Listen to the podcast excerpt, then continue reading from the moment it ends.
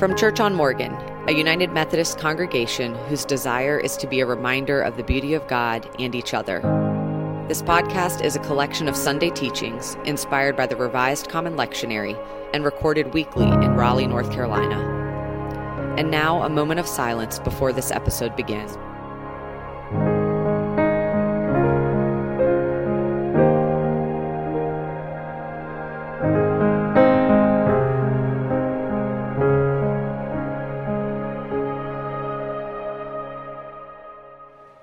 Actually talking about community a little bit this morning. Um, in our text for the day, it comes from Paul's letter to the church, a group of people, a group of strange people, uh, in a place called Corinth.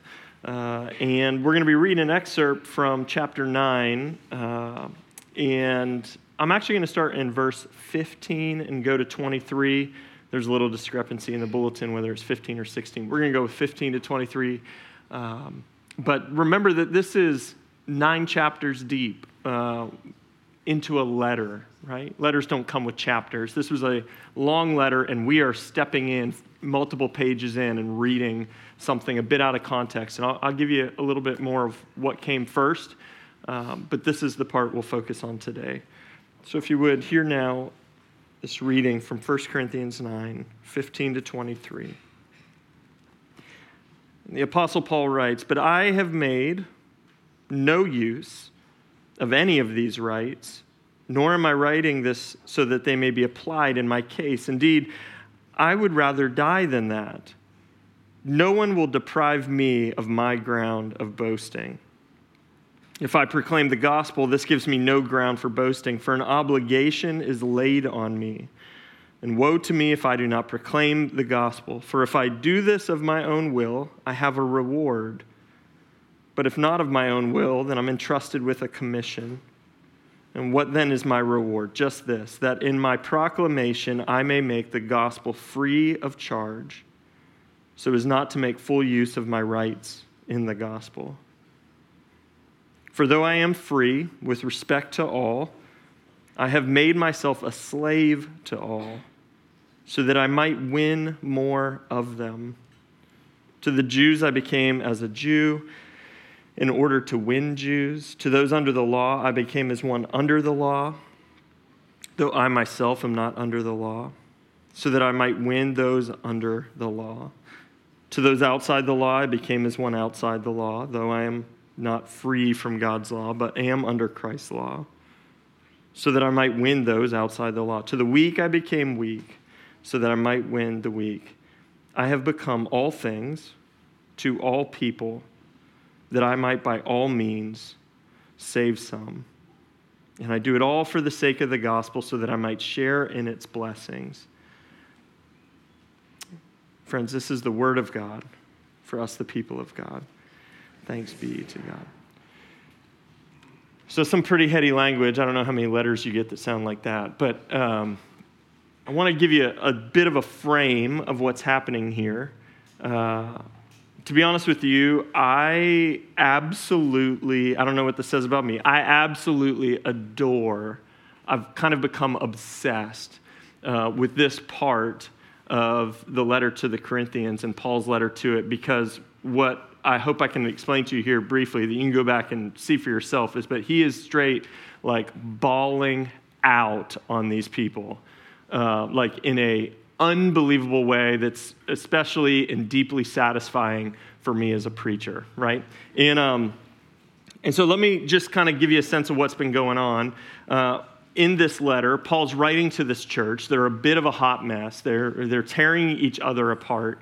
And so he begins to address these very hot topics um, ways in which the community is violating its own sexual ethic, uh, where powerful people are uh, involved in unfit relationships, um, with those who are weak, those who are in a committed covenantal relationship with others. They've got people in the church who are suing one another, and he's saying, I, Listen, uh, I understand that maybe out in the rest of the world this would be fair and appropriate, and maybe your rights have been, but like we don't sue each other. It's just not who we are.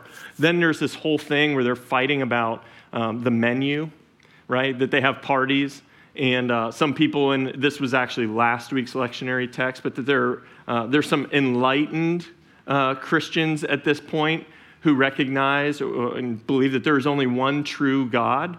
And so, if some pagan folks in their town want to take a choice cut of ribeye and offer it to their idol, um, these Christians have no problem saying, and when you're done with that, we don't mind eating it, right?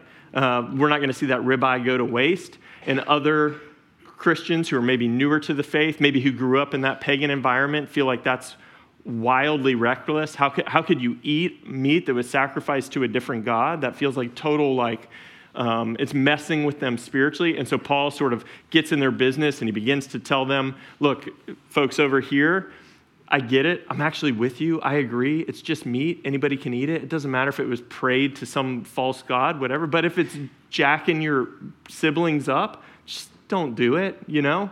Um, and, and so he's working in this community through this letter in some very intense, controversial ways with a pretty heavy hand in a very specific direction. And so in chapter 9, he gets to this point where the first 14 verses is, um, is he basically answers the question of where do you get off, right? He imagines that the crowd listening on the other side of this letter is going, like, by what authority, where, where do you get off telling us how to live and getting into our business and our relationships and even the way we eat? Like, you are overreaching. And so, and this is where I'm like, I'm about to lose you for 14 verses, but it's going to feel real good to me. So just like, he says, Where do I get off?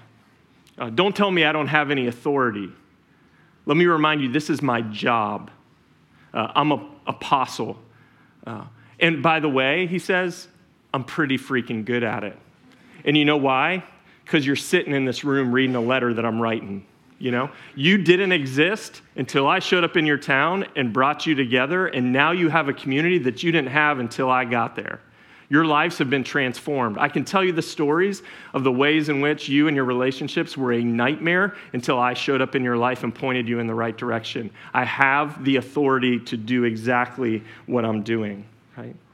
Then he says, But I also recognize there's some critics of mine out there right now, and they're kind of throwing a fit, and, they're saying that uh, I've got ulterior motives um, because I'm getting paid to do this, and they're coming after my salary and, and they're saying it's unfair and that, I'm, and that you shouldn't listen to me because of, of how um, this is just a pay to play game for me, right?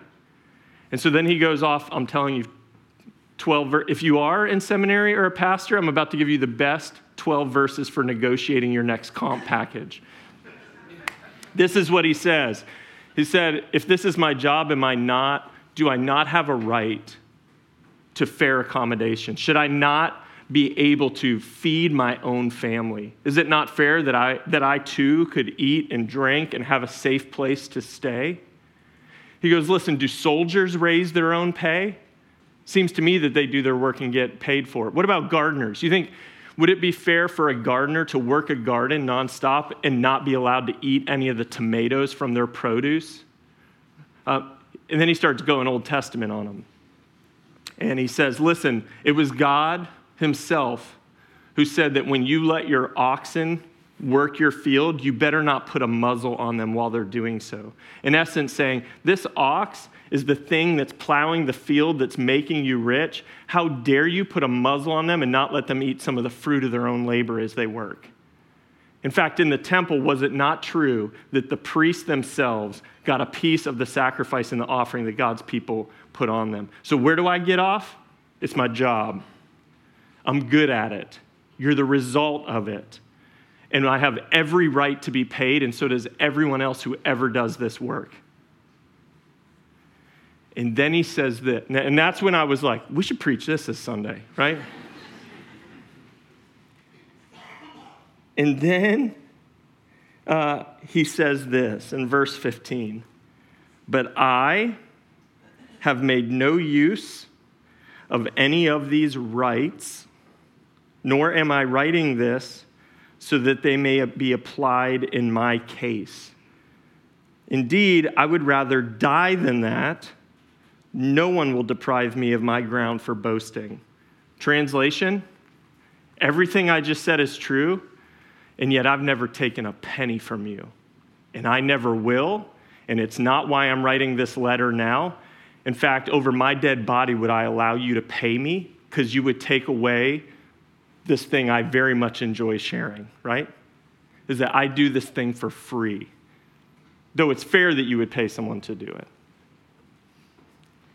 Here's why I honestly fell in love with that when I started to read it, not just the swagger in it and how direct and bold and clear minded and fair I think it is in what can often be a really messy space in the life of church and church work and all the rest. But what he names here is like, if I'm being really honest, it's been like a fantasy of mine for uh, 20 years.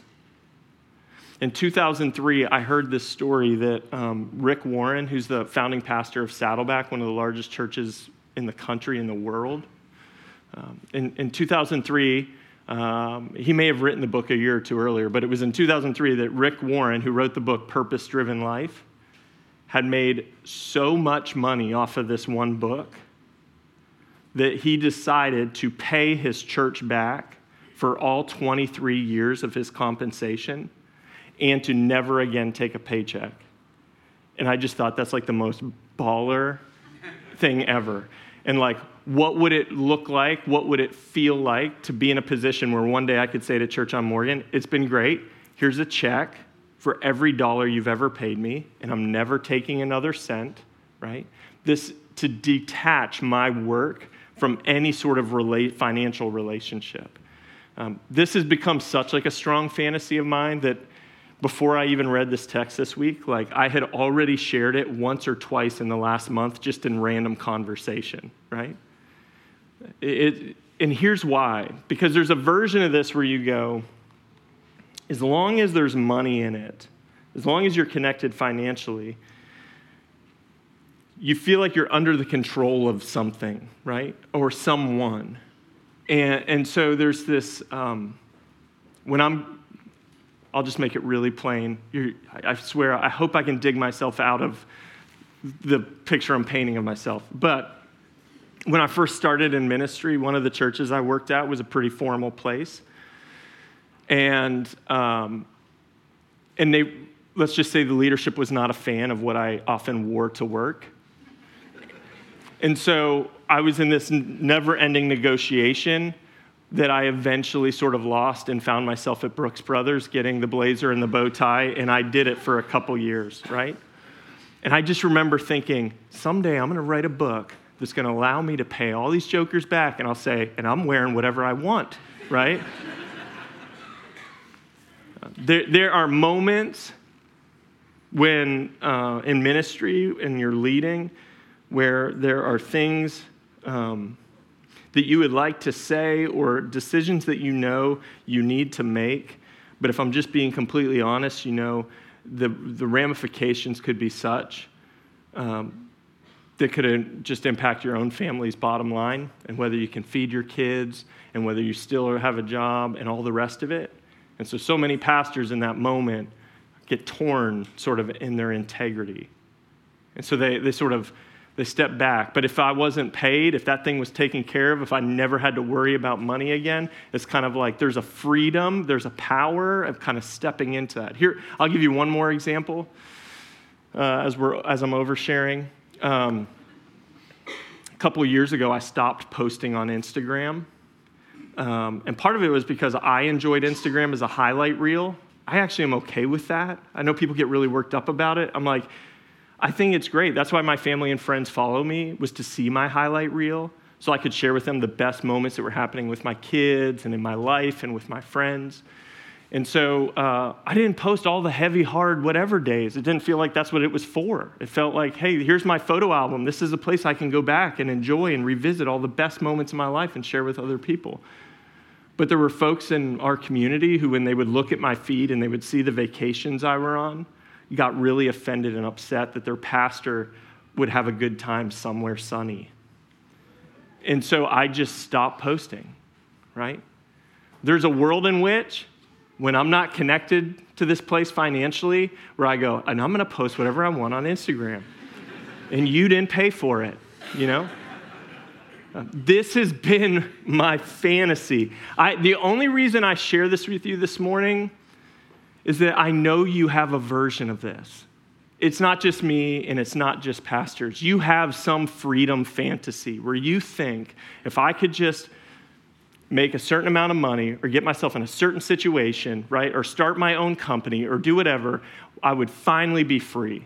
I wouldn't have to have that annoying supervisor who has certain demands on the time I show up, the way I show up, what I do when I show up. I'd finally be able to do the thing I want to do and how I want to do it. And so when I hear Paul sort of bawl out and go, by the way, I have a right to all that, but just to be clear, I've never taken a cent, and I'm going to tell you exactly what I think, right? There's just a freedom and a power in that. It just feels like a fantasy I can't get over which is why his next verse is so upsetting. In verse 19, after making this profound case of his freedom and his agency and the fact that I have no claim on him, he says that though I am free, with respect to all, I have made myself a slave to all. I'm just sort of like, what's the point? If you're not going to take the paycheck, man, then you're free. If you're, gonna, if you're gonna choose to be a slave to all these people and a servant to all their wishes and their desires, then at least take the paycheck, you know? Like, isn't that break the whole reason of, of kind of your case? Like, why would you be so finally free from all the claims that all these folks can make on your life only to put yourself back underneath all of them? It's like I, I could not understand why he would do this. And he says, and it's taken me at least five days to begin to understand some of this. He says, don't twist it. Like, I'm definitely getting something out of this. Uh, I'm not just sort of flashing myself around as this virtuous hero who, who just is kind of like a, a, slave to all these people for no reason. I, I have a reward. I'm getting my reward in this work. And the reward that I'm getting wait for it, is you. The reason why I've chosen to become a slave to each and every one of you, even though I don't need to and I didn't take any of your money, is because you are my reward. He says it this way He said, I have become a Jew so that I might win Jews. I've become a Gentile so that I might win Gentiles. I've become strong to the strong so I might win the strong. I've become weak to the weak so that I might win the weak. Uh, I have become all things to all people so that I might, by all means, win some. Uh, you are the reward for me. Our board had a meeting this week, kind of our first one of the year, and one of our new members, um, my buddy Alan Mask, who's often at the nine, they're trying 11. Um, but we're going around, we're making introductions, and he said this thing in passing, and I was like, oh, man, this is why you're on our board, and I never should be on anyone's. But he, he said, um, people were going, what do you do for work? And he goes, well, my work's sort of interesting. I complicated. I do two things at work. One is that I invest in businesses, and the other is that I build businesses. I kind of live on both sides of that line. And he says, so sometimes when I'm doing my work of investing in businesses, I'll be like very, wearing like very fancy clothes. And then other times you'll see me doing the work of like building businesses, the more creative work, and I'll be very, very down dressed, right? Um, he said, but don't get it twisted, they're both a uniform. And I was just in that moment, was like, I spent 10 years battling about a uniform. Um, because I, I missed the people that were on the other side, right? And here he is, quit like, hey, I just, I want to connect with the finance folks, so I'm going to put my fintech bro outfit on. Like, what, who cares? You're most important. Our relationship's most important. Now I'm over here working with all the creatives, the influencers, the designers, and the whatever. I'm not going to show up pretending to, you know, flaunting that I'm the boss in a suit. Let me get in some jeans and a black t shirt and we'll do this thing. Like, whatever it takes, right? It's all a uniform. There, there's a bigger goal at stake. This is what I think we miss about Paul. Sometimes we think about Paul, especially churches like Church on Morgan, and we just think this guy, he's a bit of a curmudgeon and he's very like inflexible. But this is how, this is why he's the greatest missionary of all time. That, that we see it in, inside of Paul, this logic, this heart where he says in the first chapter 8 when they're fighting about whether they can eat meat sacrificed to idols or not and he's going look I get it. You're right. It doesn't matter. You can eat any meat that's been sacrificed to another idol because there is no other God, whatever. But if that's really messing your like brother up, just give up meat. He goes, Hell, I'll be a vegetarian for eternity if it means I can preserve this relationship with them. Right?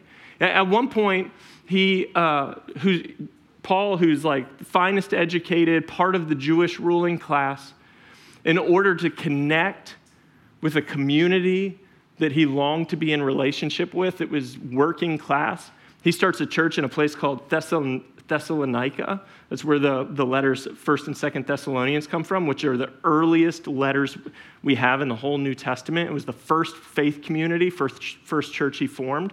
He formed it among sweatshop workers. And the way he did it is he became a sweatshop worker. He gave up his carriage, his chariot, his power, his accommodations, his whatever, and he got one single outfit with his tools and he went to work every day and he worked alongside of these people until they became friends and their life shaped him and his shaped theirs and a church was born on the other side. This is what Paul's getting at when he says that I've become all things to all people that by all means I might win some. You're the reward, right? We here's what I noticed is that in my freedom fantasy, what's really at stake there is I just want to be free from you. I just want to be free of each other, right? And what Paul's saying is that true freedom is when you get free of yourself, when you're actually free of always having to be right, of it always having to be your way, that there's actually real freedom is on the other side of that. And what's in danger for many of us is that we'll chase these kind of fantasy freedoms for our entire life only to find out we missed the real joy of this life, which, like, spoiler alert, is communion, is relationship, is being connected to one another. Uh, um, over time in the nursery is going to rage. So let me share one last story. There's um, this, by the way, Paul learned from Jesus. This is, though he uh, was very God, and had all the rights of God. He gave it up, took on flesh, became one of us, obedient, even to the point of death. That depth of solidarity, that sort of uniform for the sake of relationship, right? One of the most beautiful stories I've heard about this, there's a, uh, an evangelical um, communicator who's pretty popular guy named David Nasser. If you've grown up in that world, you might know him. But David Nasser's personal story and how he became a Christian and has the platform he has is because um, his family, uh, he grew up in Iran, and in 1979, in the middle of a really bloody revolution, his family fled and they became refugees in America. And he was nine years old at the time. And he grew up in a moment in America where, like, the tension between America and Iran was uh, really thick. And as an Iranian kid, growing up in the South and having a certain experience, it, his childhood was tough. He said it was a traumatic hostility that he spent his life growing up in. And one day, his father, who's trying to figure it out and provide for his family and make a way, is. Um, owns a restaurant and he's building this small little restaurant and he's wildly understaffed and this one day at lunch this table comes in they sit down the service is terrible the food's not coming out nothing's happening and this table uh, one of whom was a, a worship leader uh, at the table, saw what was happening to this Iranian man and to his restaurant and that he was getting buried. And so they just quietly got up and they started bussing tables and helping. And they got in the kitchen and they asked if they could help deliver food or they could help make it. And they got them through the lunch rush. And then the next day, they all came back and they decided to do it again. On the second day, they come and they realize this, this gentleman has no staff, he can't afford, he doesn't whatever. And so get, they get in the mix and they, they bust tables and they wait tables and they take trash out and they do the things to help this man who's clearly over his head, whose story they don't know, but that is clearly worth knowing, right? And at the end of that day, uh, David Nasser, talking about his father, who is a former military man in Iran, said they, these sweet, well intended, but like completely out of touch folks said to him, um, Hey, we're, we're actually a part of this church up here. We're all in the choir. We would love it if you'd want to come to choir practice. Which David was like, You got, it's like the worst invite of all time. Um, and yet, because of their kindness, he takes them up on it.